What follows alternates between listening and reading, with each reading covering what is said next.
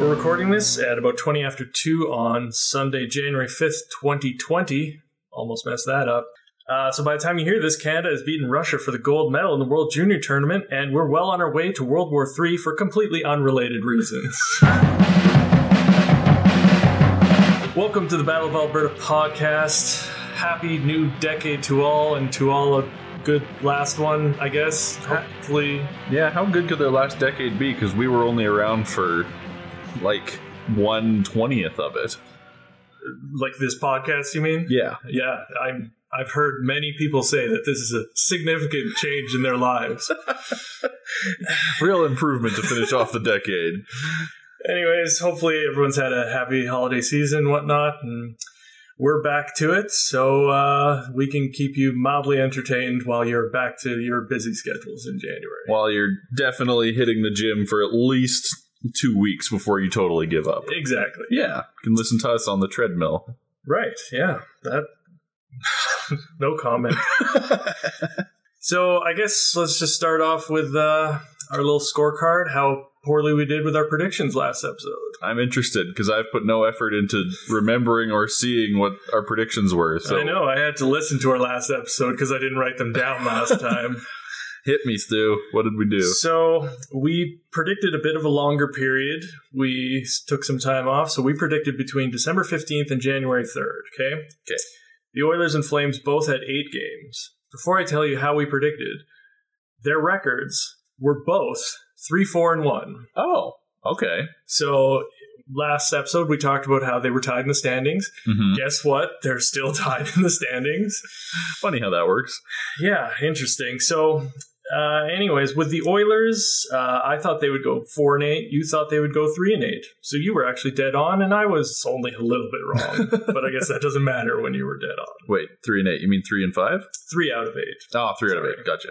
Uh, with the Flames, we were both a bit more optimistic. Yeah. Uh, yeah. Hmm. What what happened two weeks ago that made us optimistic? I don't know, but uh, I thought they would win five out of eight, and you thought they would win six. And again, they only got three. That's pretty bad. Another thing that we predicted last episode, we don't have to talk much about, was uh, the Battle of Alberta. Game. Oh no! I sorry. What was that? You were mumbling over there. yes, we had our first Battle of Alberta game. Yeah, we did. Season. Uh, I predicted the Oilers would win for some reason. you predicted the Flames would win. It's good to have hope. The Flames whooped the Oilers. They did. Five one. Uh, I don't have much to say about that game. I don't know if you want to expand on it. It it was a whooping. There. That's about.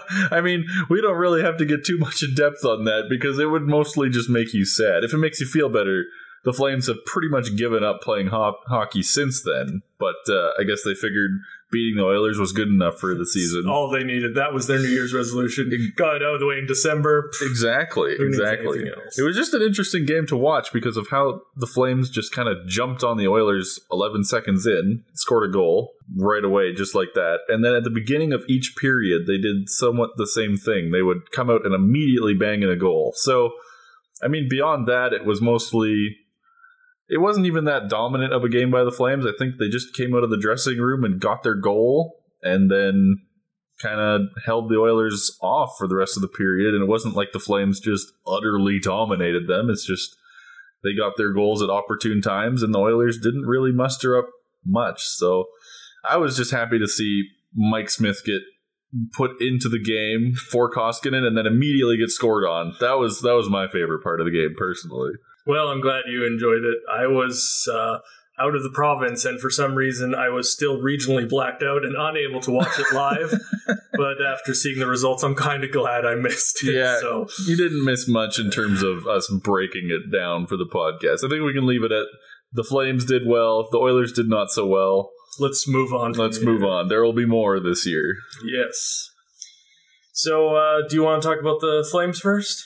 I do actually. I'm not going to really talk about how they did over the last couple weeks or since the last episode because we actually have a trade alert, trade announcement, breaking news.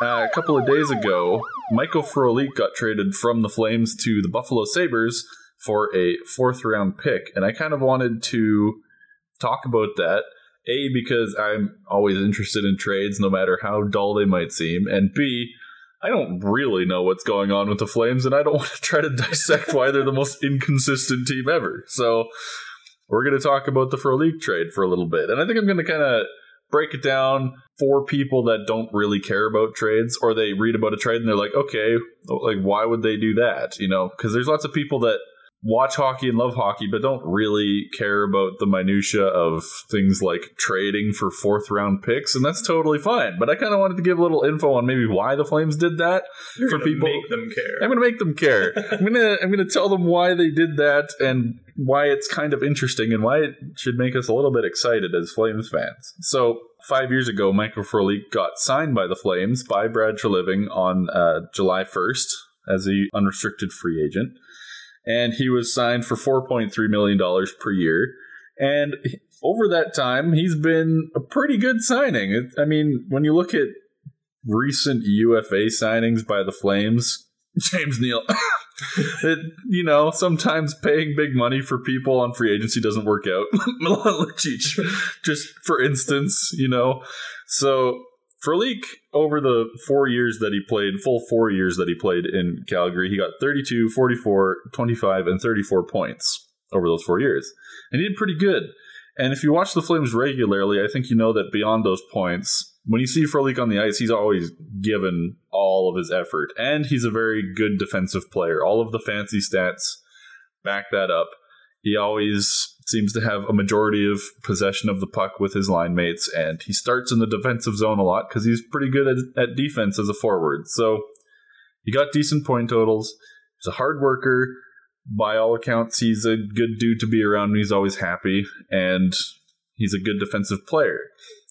However, his contract is up at the end of this year. He hasn't been doing amazing this year. He's been more or less the same, just with a few less points and the Flames are still paying him actually three million dollars per year because of how contracts work. His his salary cap hit is four point three million dollars per year. That's how much he counts towards a salary cap. But the Flames were only paying him three million dollars because of how money works in the NHL. you can kind of spread it around the contract. So what happened is that the Flames decided we would prefer to have the space, the cap space on a roster. They have a a lot of forwards. Some people are getting shuffled in the lineup that aren't really happy about it. And Frolik is making a lot of money to kind of play on the fourth line. And the Flames don't have room for him beyond that, and they don't really want to put him on like the second line anymore. It's just kind of a whole muddy situation. So they found Buffalo, who's really hurting for players. Their players are dropping like flies to injury. So Calgary said, "Hey, we'll we'll send you Michael Frolik, get you a little help. He can play, you know, on your second line or whatever, and we'll take a fourth round pick. So it might sound like they just kind of got rid of him for nothing, but that's not true. Fourth round picks, yeah, they're kind of nothing. uh, I'm just going to go over the Flames' fourth rounders that they've picked. Not all of them, that's a lot, but some that stand out. The Flames became a team in what, 1983? I'm not going to even fact check that. I'm totally right. 1980, wasn't it? Sure. It was 1980. No, the Saddledome was built in 83. There you go. That's the, that's the number I had in my head. And since then, the fourth rounders of note that they've picked were Robert Reichel in 89. He played 800 NHL games. If you're far older than me, you probably remember him. Uh, Toni Lydman in 96. He played 850 NHL games. That's pretty good. TJ Brodie was a fourth round pick in 2008, and he's still playing for the Flames, and he's a good player. Uh, someone named Johnny Gaudreau, yeah, something like that. He was drafted in 2011. I hear he gets a lot of points. And most recently, Brett Kulak. He doesn't play with the Flames anymore, but he's still a pretty good defenseman with Montreal. The Flames had too many players on D, and they traded him a while ago. But he's he was a fourth round pick from them, and he's still playing in the NHL. So currently about 7% of the players in the NHL were fourth round picks.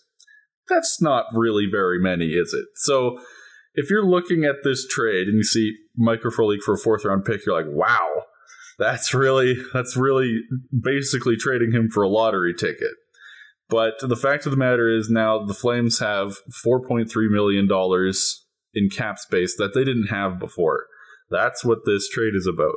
Now they have flexibility to go out and find something somebody that can fit a specific need on their team. Someone who's big and has a right-handed shot and is good on the right wing and scores a lot of goals and is not named James Neal probably.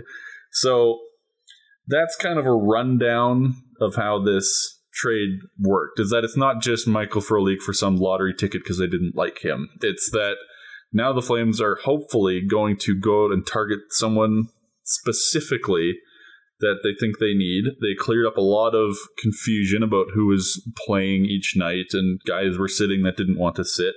So now there's one extra spot on the roster. And little bonus, they get a fourth round pick. Maybe they get another Johnny Gaudreau out of it. I doubt it, but it could happen. So that's the trade. That's why it happened. I'm excited because Brad Treliving has stated we didn't make this trade just to have cap space lying around. We're going to use it, which means they're going to do something, hopefully, make a move before the trade deadline to fill that spot that Frolik has left and uh, fill the money that he left behind, too. So, yeah, I'm pretty excited about that. And a final little fun fact about this trade is that fourth round pick isn't Buffalo's, it's actually San Jose's. This is the fourth team that this pick has belonged to. So it's kind of made the rounds. I'll be interested to see who they pick with it and if they ever pan out because that'll be that would be a great trivia question in about 20 years. So Michael Frolik, you were a good player for the Flames, but he has moved on. And folks, that is why they made that trade. Now you know. And now you care. Now you care. Well, I don't know if I can make people care, but I can make them know. That's that's my breakdown of the Flames for this week because I really I don't want to talk about I don't want to talk about how they're playing right now. To be honest, it's it's way up and down. But I'll be interested to hear if you want to talk about how the Oilers are playing lately. Yeah, it's uh, funny how you took that dodge because you don't want to talk about the Flames when they have a losing record, right? There's not much whatever you do, don't make a promise that you'll talk about them next time if they have another losing record. I never did. Because nope. last episode, I promised that I would explain all oh, of the oh, Oilers' yeah. problems if they had another losing record. Yeah, you did. They went three, four, and one. Oof. They even won again since then, but we're not counting that. So, so close. I almost didn't have to talk about this. So, anyways, would you like to know what my minutes and minutes of research came up with? minutes upon minutes, eh? It's a real big surprise. Okay. I hope you're sitting down for this. I am sitting down. It's a lack of depth scoring. Oh, oh boy. my goodness. I just blew your freaking mind. yeah, so to emphasize that point, the last time the Oilers won a game in which neither McDavid or Draisaitl got a point that was in 2017. Oh boy. It was over two full years ago. So uh, there's not really much else that needs to be said there. No, that's a um, pretty pretty convincing stat right there. Yeah, what what I find interesting is the players that we have that aren't McDavid or Draisaitl aren't like terrible players. They do get some goals, but only when also McDavid and Draisaitl are getting goals. So, like, I don't think Holland needs to sell our future to pick up a rental next month. I don't think that'll help us at all. Uh, maybe we can fill in some pieces here and there, but really, I think the coaching team or somebody, their parents, just needs to tell them, look, you're allowed to score even when McDavid and Draisaitl are not scoring, because they, whenever McDavid and Draisaitl get a point, all of a sudden the rest of the team's like, oh, okay, let's do this. Mm. And then they, you know, win seven goal games. It's ridiculous. But for some reason, they just feel uneasy about scoring when those two aren't uh, playing well. So, anyways, I think that's pretty obvious to just say that's their problem. That's their biggest problem. Mm-hmm. Uh, really, maybe even their only problem. No, not quite. No, they've got lots of problems. they got problems. That's definitely their biggest problem. But hey, they ended the decade fairly well because they won their first New Year's Eve game since 1985. Oh, well, congratulations! Yeah. So if you thought the uh, you know 2017 was a long time ago, 1985, for those who don't know, was a longer time ago. That's crazy. Yeah, even though they almost blew a 6 1 lead in a single period to win that game, we won't go into too much detail there. But hey, They won a New Year's Eve game, and that has not happened since 1985. So we'll cap off that decade with a with a way too close that it should have been sort of win, and we'll start off this one with a fresh slate or whatever they call it, blank slate. They, I mean, they start. they beat Boston. They're on a what a two game winning streak. That's true. They did beat Boston this decade. nope, it's a one game winning streak. I'm sorry, but they did beat Boston. That's pretty good. Yeah, I'll give them that. it's true. So who knows? Maybe brighter futures are ahead. Maybe we'll talk more about that later. in 2030. All right, it is now time for Sellies and Scorn, the segment that the title will forever cause us grief as we discuss it, you know, outside of editing, because Sellies and Scorn, one of them is plural, one of them is not. Stu, do you want to lead us off with your, your favorite? Which one is your favorite that you picked? I'll start with my Selly. Okay. Okay, my Selly is actually the Oilers in the 2010s. Wait, hear me out. This is going to take some convincing. yeah, I understand your hesitation here. just just hear me out here for a second, okay? So the Hockey News did an article of the greatest single game performances of the decade. Mm-hmm. I see where this is going. And not only did two Oilers make the list, they topped it. And they're not McDavid or Draisaitl. That's amazing. So, single game performances, best ones of the whole decade. Number two on the list was Ben Scrivens. For those who don't remember, Ben Scrivens was a goalie for the Edmonton Oilers for about six minutes. They were glorious minutes, as you will tell us, I'm sure. Yeah, so in fact, two weeks after being dealt to the Oilers, he had a 59 save shutout against the Sharks back in January of 2014. And that was like uh, records for the franchise, records for the league. Obviously, I don't think I have to tell anyone that 59 save shutout is freaking incredible. That's a lot. So obviously, that was his um, reason for being put on the list at number two. And number one, of course, was Sam Gagner with his eight point night against Chicago in February of 2012. Uh, an eight point night for any single player has not happened since, I believe, 89. Probably Wayne Gretzky. I didn't research this too far. That's but- a safe guess, I would say. so, and it, uh, hasn't happened since. Like, again, eight points for one single player is incredible. There's So- plenty of players that get less than 10 points in a season. So Exactly. eight points in a game is pretty ridiculous. Yeah, that's a good way of putting it. Yeah. So, so yeah, number two and number one on this list of greatest performances within the decade. So, yes, the Oilers only made the playoffs once in the entire decade, but you can't say it hasn't been entertaining hockey along the way. So, I would like to celebrate the Oilers because I have enjoyed watching it, watching them over the past 10 years, despite some of the things I may have said over the past 10 years. The Oilers are sometimes just a flash in the pan, but those flashes are spectacular. Indeed, they are. All right, I might as well go ahead with my Sally because it also has to do with the Oilers. What? Yeah, what? Hold on to your seats. Uh, actually, my Sally is for James Neal. Do you know why? Because a few episodes ago, Stu had a Selly about a player who was very honest with the referees and told the ref that, hey, I didn't actually commit that penalty. And uh, the refs listened to him, and they and they decided not to call the penalty. Well, James Neal, being the stand-up sort of fellow that he clearly is, did the same thing when a Buffalo player cleared the puck over the glass, and the refs were going to call a delay of game penalty. And James Neal said, "No, no, no, wait! It hit my stick. It was a deflection. It's not a penalty." And the ref said, "Okay." Um, I didn't actually watch the game. I heard that Connor McDavid wasn't super impressed with this because it was a tie game at the time when it got cleared over the glass. And Buffalo went on to win that game in overtime. So, congratulations, James Neal. I hope you feel like a good human for doing that. And you cost the Oilers a win, which is also a great thing to celebrate as a Flames fan. It's a it's just it's just a great thing to celebrate, I think, personally. Yeah, it's funny that you mentioned that because uh, that was possibly going to be one of my sellies because uh, I always want to point out a player who takes the high road like that, right? Mhm. I always want to bring attention to that.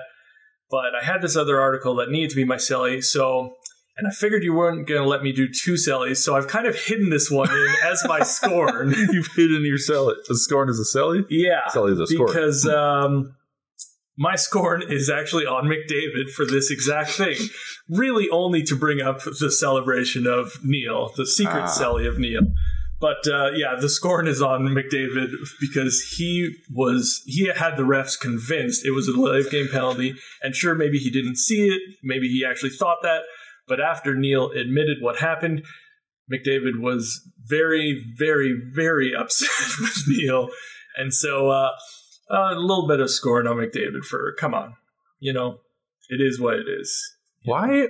I'm like I'm sort of confused why Neal would do that if McDavid was trying to like get one past the refs because I think that's kind of all in good fairness gamesmanship uh, in, in a way. Well, again, I, I don't think McDavid was trying to get one past the refs. He probably legitimately thought it went straight out. Okay, Um, but then McNeil just kind of confessed, no, that's not what happened. And fairness, fair gamesmanship or not, I honestly think Neal took the right approach because it's the honest approach. And yes, they lost that game.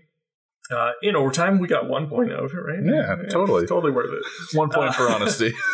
But you, you know what else is the selfish side of doing this sort of thing is every single ref is going to remember anytime James Neal comes to him and says, "Hey, this happened," they're going to believe him, Hmm, that's true. right? I didn't Uh, think of it that way. I, I think uh, not only. I think ultimately, number one reason to do something like this is it's the best thing you should do. It's good for Mhm. the game. It's good for the sport to be good sportsmen. But number two, selfishly, a ref is always going to believe you if you tell the truth when it detriments you. So uh, I, I think it's always in your favor to get on the good side of the refs. Playing the long game. I see. Yeah, Makes sense. totally the plan. Well, I'm just, I guess what's left is my scorn, and Hmm. it's very distantly Oilers related because it has to do with Taylor Hall, Oh boy. who is not on the Oilers anymore. But uh, as some of you may know, Taylor Hall, very recent MVP winner, got traded from the New Jersey Devils to the Arizona Coyotes. Kind of a big blockbuster trade as New Jersey's kind of going down in flames, and Arizona is actually pushing pretty hard for top of the Pacific Division. So uh, they picked up Taylor Hall as a big goal scorer. And so what happens here is that when you bring in a new player and you want to post their picture all over your website and everything, you kind of don't want them wearing the other team's jersey that you just picked them up from. So, you know, you could get them out of the plane and bring them down to the rink and sit them in front of a backdrop and say, hey, can we, can we snap a quick picture and can you throw on this Arizona Coyotes jersey? Or you could take their picture from the previous team and you could Photoshop a jersey on of your own team, which I think is that's fair. It's kind of lazy, but it's it's a fair way to go. And then, for some inexplicable reason, you could Photoshop or filter their face to change their neutral, non-smiling face into a weird, creepy pain smile of torture. I. This is what happened with Taylor Hall. His picture for the Arizona Coyotes, which has probably been remedied by now, but I haven't looked. Arizona just took his picture from New Jersey, photoshopped an Arizona jersey on, which I think is fine, and then like filtered his face or something to create this smile. But as they say, you can tell when someone isn't smiling with their eyes, especially when it's been photoshopped. When they just kind of curve your mouth up, but your eyes stay the same, it creates this like dead, please help me, I'm trapped look. And that's what happened. So I'm sorry that this is an audio format and I can't show you a picture, but if you Google Taylor Hall, Arizona headshot or something like that, you'll probably come up with a picture of it. It's really, it's hilarious and kind of creepy the way he looked for that picture. So clean it up, Arizona. Just get the guy to sit in a chair and take a picture of him, for goodness sake. You don't need to Photoshop him. That's weird. All right, so now we're going to predict how well or how poorly uh, the two Alberta teams are going to do over the next couple weeks. Uh, we figured we'd go from about January 6th to January 17th. So let's start with the Flames, who have five games in that time. How well do you think they're going to do? Well, I got the Flames going three and two. Again, it's a little bit optimistic, maybe because it's over 500, but they uh, they play the Blackhawks, the Wild, the Canadiens. Those teams aren't particularly threatening. I think the Flames can take them out. They also play the Maple Leafs, who have been scorching hot after Yep. their coaching change. So I don't see that going too well for the Flames. And I also have the Flames losing to the Oilers. Whoa, way to bury the lead there. yeah, Battle of Alberta is happening on January 11th already. There four Battle of Albertas this year are kind of happening in a very short span. So I have the Flames losing to the Oilers in that one on the 11th because the Flames have been really inconsistent lately. So, I mean, honestly, it's just kind of a blind shot in the dark. Um, yeah, we're gonna have to come up with a bit of a tiebreaker because I said all the exact same things you did. Perfect. I think they're gonna win three out of the five as well, uh, for the same reasons you said. You know, they're not doing well, but there's some easy teams in there. Uh, I also think the Oilers are gonna win this time. I said that last time, but with this time, there's no way they don't come back angry after that That's last true. game. Like they're gonna be throwing everything they got the Flames, whereas the Flames will not care quite as much. uh, so so yeah, um, I guess we have to guess how many OT losses they're going to have out of those two games. I guess. That kind of seems like a slim pickings there. Slim pickings. Do you think the Battle of Alberta will go to overtime? No. No. you know what? I think I'll take the Battle of Alberta going to overtime. Okay, we'll call that our tiebreaker. Yeah, call that the Flames taking an OT loss. Okay. All right. Sounds good. And for Edmonton, I have them going a even two and two. I mean, they have roughly the same schedule. They run into the same red hot Maple Leafs, and I don't see that going well for either team. Nope. Because when the Leafs are red hot, they got good players that that can really put you down. So yeah, I'm taking the Oilers at two and two. What do you got? yep, you have two and two, don't you? Yep, I do. yep. Uh, I I almost had them at one, Ooh, but uh, you know, based on their win over the Rangers, who are an easy team, and their win over Boston, who are a much more difficult team, they seem to be picking something up. So, but they do have some pretty hard teams in the schedule, um, so it's gonna well, and some easy teams. So, which means it'll be a wash. I think they're going 500 just like you do. Um, again, uh, you know what? Let's just say we're both saying two out of four. Who knows? Maybe we'll both be right. what are the likelihood of that? Likelihoods, odds. what are the likely odds of that? And with that, it's time to wrap this episode up. Thank you all for listening once again. We really appreciate it. Uh, our theme song is Lose Your Head by Apache Tomcat. And please be sure to rate the show, like it, subscribe to it, write comments. All of that really helps us get the word out. Tell your friends and your family.